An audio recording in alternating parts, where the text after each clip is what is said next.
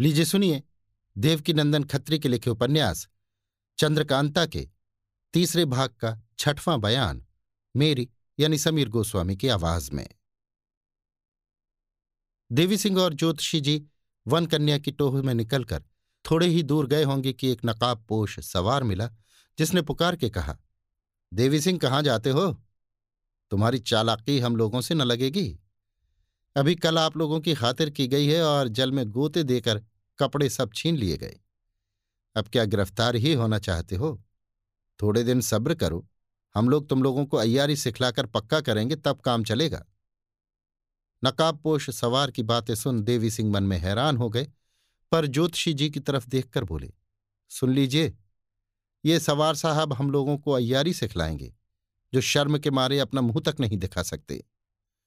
नकाबपोश ज्योतिषी जी क्या सुनेंगे? ये भी तो शर्माते होंगे, क्योंकि इनके रमल को हम लोगों ने बेकार कर दिया। हज़ार दफे फेंकें, मगर पता खाक न लगेगा। देवी सिंह, अगर इस इलाके में रहोगे तो बिना पता लगाए न छोड़ेंगे। नकाबपोश रहेंगे नहीं तो जाएँगे कहाँ? रोज मिलेंगे मगर पता न लगने देंगे।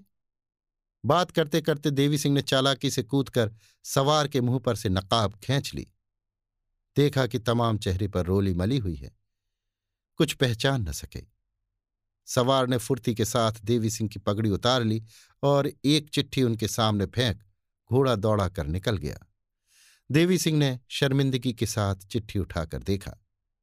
लिफाफे पर लिखा हुआ था, कुंवर बीरेंद्र सिंह।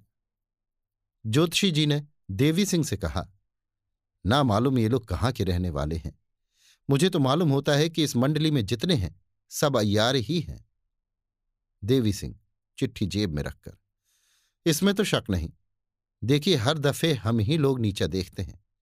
समझा था कि नकाब उतार लेने से सूरत मालूम होगी, मगर उसकी चालाकी तो देखिए, चेहरा रंग के तब नकाब डाले हुए था।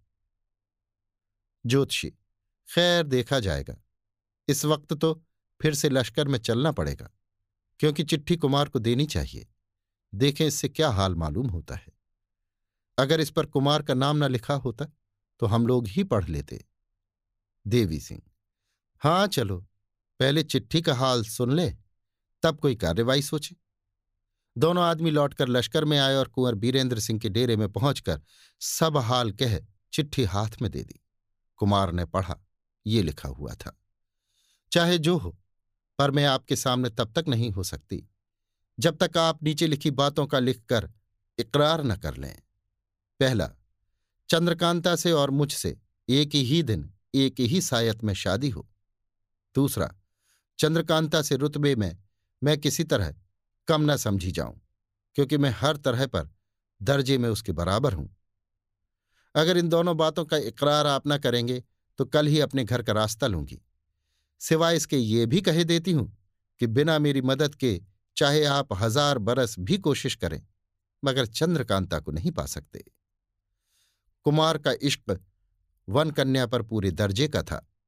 चंद्रकांता से किसी तरह वन कन्या की चाह कम न थी, मगर इस चिट्ठी को पढ़ने से उनको कई तरह की फिक्रों ने आ घेरा। सोचने लगे, ये कैसे हो सकता है कि कुमारी से और इससे एक ही सायत में शादी हो? वो कब मंजूर करेगी और महाराज जयसिंह ही कब इस बात को मानेंगे? सिवाय इसके ये क्या लिखा है कि बिना मेरी मदद के आप चंद्रकांता से नहीं मिल सकते? ये क्या बात है? खैर, अब जो भी हो, वन कन्या के बिना मेरी ज़िंदगी मुश्किल है। मैं ज़रूर उसके लिखे मुताबिक इकरारनामा लिख दूँगा। पीछे समझा जाएगा। कुमारी चंद्रकांता मेरी बात ज़रूर मान लेंगी। देवी सिंह और ज्योतिषी जी को भी कुमार ने वो चिट्ठी दिखाई। वे लोग भी हैरान थे कि वन कन्या ने ये क्या लिखा और इसका जवाब क्या देना चाहिए? दिन और रात भर कुमार इसी सोच में रहे कि इस चिट्ठी का क्या जवाब दिया जाए। दूसरे दिन सुबह होते होते तेज सिंह भी पंडित बद्रीनाथ अय्यार की गठरी पीठ पर लादे हुए आ पहुँचे। कुमार ने पूछा, वापस क्यों आ गए? तेज सिंह, क्या बतावे, मामला ही बिगड़ गया? कुमार, सो क्या? तेज सिंह, तहखाने का दरवाज़ा नहीं खुलता। कुमार किसी ने भीतर से तो बंद नहीं कर लिया? तेज सिंह, नहीं, भीतर तो कोई ताला ही नहीं है। ज्योतिषी, दो बातों में से एक बात ज़रूर है। या तो कोई नया आदमी पहुँचा जिसने दरवाज़ा खोलने की कल को बिगाड़ दिया, या फिर महाराज शिवदत्त ने भीतर से कोई चालाकी की। तेज सिंह, भला शिवदत्त अंदर से बंद करके अपने को और बला में क्यों फंसावेगा? इसमें तो उसका हर्ज ही है, कुछ फ़ायदा नहीं। कुमार, कहीं वन कन्या ने तो कोई तरकीब नहीं की? तेज सिंह, आप भी गजब करते हैं। कहाँ बेचारी वन कन्या, कहाँ वो तिलिस्मी तहखाना? कुमार, तुमको मालूम ही नहीं। उसने मुझे चिट्ठी लिखी है कि बिना मेरी मदद के तुम चंद्रकांता से नहीं मिल सकते। और भी दो बातें लिखी हैं। मैं इसी सोच में था कि क्या जवाब दूँ और वो कौन सी बात है, जिससे मुझको वन कन्या की मदद की ज़रूरत पड़ेगी? मगर अब तुम्हारे लौट आने से शक पैदा होता है। देवी सिंह, मुझे भी कुछ उन्हीं का बखेड़ा मालूम होता है। तेज सिंह, अगर वन कन्या को हमारे साथ कुछ फसाद करना होता तो तिलिस्मी किताब क्यों वापस देती? देखिए उस खत में क्या लिखा है जो किताब के साथ आया था। ज्योतिषी यह भी तुम्हारा कहना ठीक है। तेज सिंह, कुमार से, भला वो चिट्ठी तो दीजिए जिसमें वन कन्या ने यह लिखा है कि बिना हमारी मदद के चंद्रकांता से मुलाकात नहीं हो सकती? कुमार ने वो चिट्ठी तेज सिंह के हाथ में दे दी। पढ़कर तेज सिंह बड़े सोच में पड़ गए कि ये क्या बात है। कुछ अक्ल काम नहीं करती। कुमार ने कहा, तुम लोग ये जानते ही हो कि वन कन्या की मोहब्बत मेरे दिल में कैसा असर कर गई है। बिना देखे एक घड़ी चैन नहीं पड़ता। तो फिर उसके लिखे अनुसार इकरारनामा लिख देने में क्या हर्ज है? जब वो खुश होगी तो उससे ज़रूर ही कुछ ना कुछ भेद मिलेगा। तेज सिंह, जो मुनासिब समझिए कीजिए। चंद्रकांता बेचारी तो कुछ ना बोलेगी, मगर महाराज जयसिंह ये कब मंजूर करेंगे कि एक ही मड़वे में दोनों के साथ शादी हो? क्या जाने वो कौन, कहाँ की रहने वाली और किसकी लड़की है? कुमार, उसकी चिट्ठी में तो ये भी लिखा है कि मैं किसी तरह रुतबे में कुमारी से कम नहीं हूँ। ये बातें हो ही रही थी कि चौबदार ने आकर अर्ज़ किया एक सिपाही बाहर आया है जो हाजिर होकर कुछ कहना चाहता है। कुमार ने कहा, उसे ले आओ। चौबदार उस सिपाही को अंदर ले आया। सभी ने देखा कि अजीब रंग ढंग का आदमी है। नाटा सा कद, काला रंग। टाट का अचकन पैजामा, जिसके ऊपर से लेस टकी हुई। सिर पर दौरी की तरह बाँस की टोपी। ढाल तलवार लगाए था। उसने झुककर कुमार को सलाम किया। सभी को उसकी सूरत देखकर हँसी आई, मगर हँसी को रोक तेज सिंह ने पूछा, तुम कौन हो और कहाँ से आए हो? उस बां के जवान ने कहा, मैं देवता हूँ, दैत्यों की मंडली से आ रहा हूँ। कुमार से उस चिट्ठी का जवाब चाहता हूँ, जो कल एक सवार ने देवी सिंह और जगन्नाथ ज्योतिषी जी को दी थी।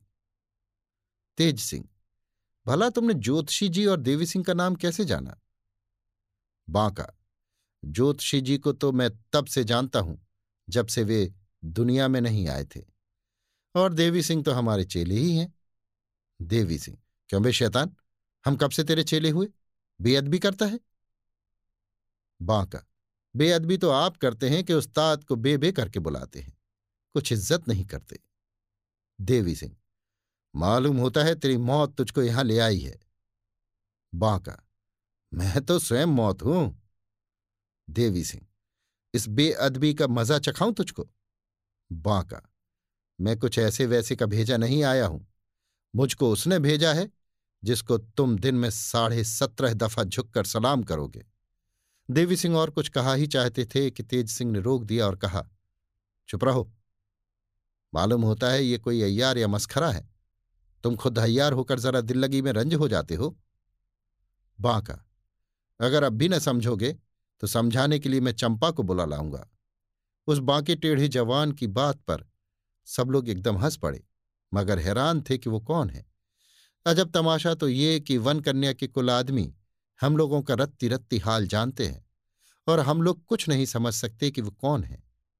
तेज सिंह उस शैतान की सूरत को गौर से देखने लगे। वो बोला, आप मेरी सूरत क्या देखते हैं? मैं अयार नहीं हूँ, अपनी सूरत मैंने रंगी नहीं है। गरम पानी मंगाइए धोकर दिखा दूँ। मैं आज से काला नहीं हूँ। लगभग चार सौ वर्षों से मेरा यही रंग रहा है।